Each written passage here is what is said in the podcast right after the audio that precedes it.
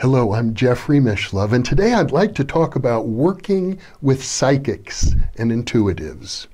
As the former president of the Intuition Network and as a parapsychologist throughout my adult career, I've had the opportunity to know and work with many people who are psychics and intuitives, both professionally and I guess you'd have to say amateurs or just gifted people who don't profess to uh, be uh, psychic or intuitive.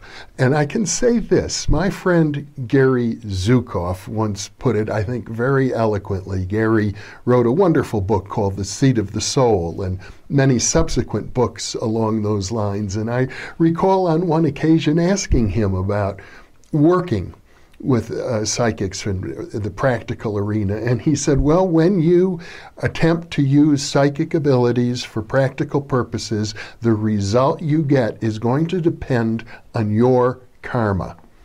Which uh, is a pretty ambiguous statement. It's hard to pin it down. But let me give you some examples of, I think, uh, how that has worked out, at least in my life. Uh, on the worst end. I recall many years ago a fellow who thought he was highly intuitive, highly psychic, who insisted that I had syphilis. And he could tell. And um, of course, that was, you know, over 30 years ago, and I think the facts at this point have uh, borne out that uh, I am not syphilitic and have never been. But uh, that's an example of an individual who uh, was offered uninvited advice, and the advice was wrong. Now, the irony is, several other people have offered me uninvited advice, and it turned out to be spot on.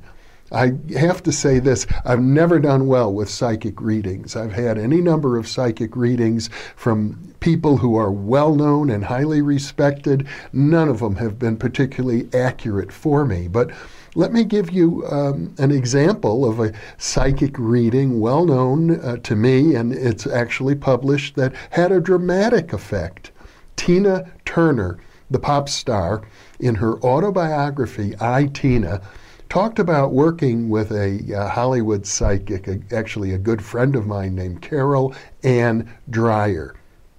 And Carol Ann gave her a past life reading in which she told Tina, who at the time was a battered housewife doing small gigs in Las Vegas and accumulating a massive personal debt.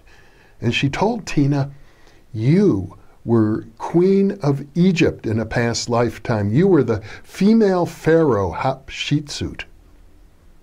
And Tina took that in, and somehow the idea, the concept, the thought that she may have been a pharaoh of ancient Egypt enabled Tina Turner to get in touch with her power, and uh, she rose to become one of the most prominent people in the pop music scene ever as a result of that reading. And she credits Carol Ann Dryer for it in her autobiography. Now, we don't know whether Tina Turner really was a uh, incarnation of a famous female pharaoh, but the myth, the story, the idea had such power for her. It energized her. It dramatically changed her life. And that is an example of what psychics are capable of doing.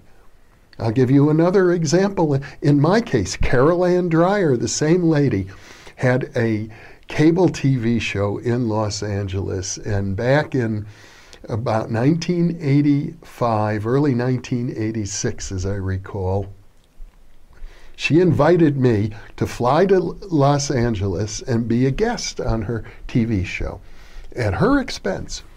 And uh, she interviewed me about parapsychology. It was a very nice interview. And then she said to me, Jeffrey, I brought you here for a reason. I want you to watch very carefully exactly what we're doing here, how the studio is set up, how I interview you, how this is all working out, because I want you to go back up to Northern California where you are living and you start a TV show like this, and I promise you it's going to be successful beyond your wildest imagination.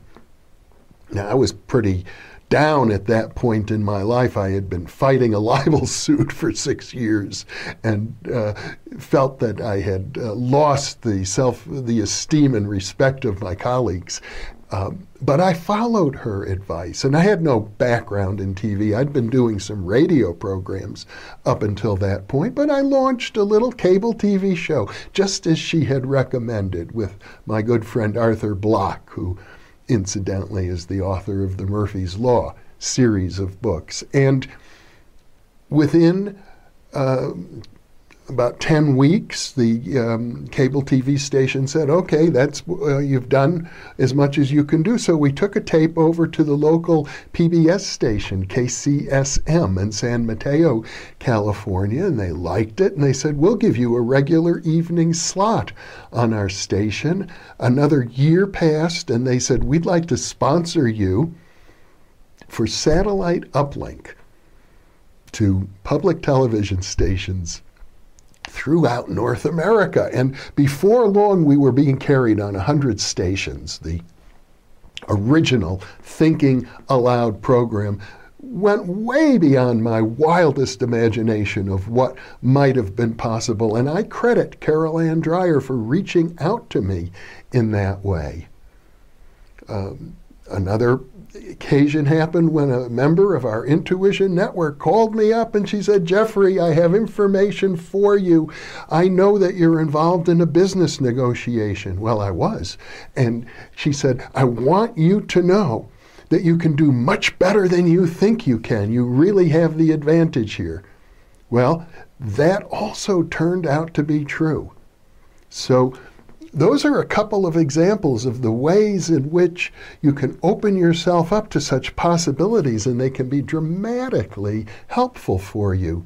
The irony in my case is, you know, every time I've attempted to have a formal psychic reading, the results have been disappointing. But I know it varies person by person, time by time, place by place. And I think that's what Gary Zukav meant when he said, when you get a psychic reading, the result for you is going to be dependent upon your own karma. Well, what I'd like to leave you with is this thought. Think about Tina Turner and her image that she might have been the Pharaoh of Egypt. In fact, she wrote a song really about it called I Might Have Been Queen on uh, one of her albums, Private Dancer, as I recall. Think about what would it take, what myth might activate the, your inner power, some latent it could be anything. I mean, it, it, doesn't have to be a big career goal. It could be a personal goal that somewhere within you, waiting to be unlocked, is a myth, a key, a story that could activate your own personal potential. It's worth thinking about, and I'll leave you with that thought. Thank you for being with me.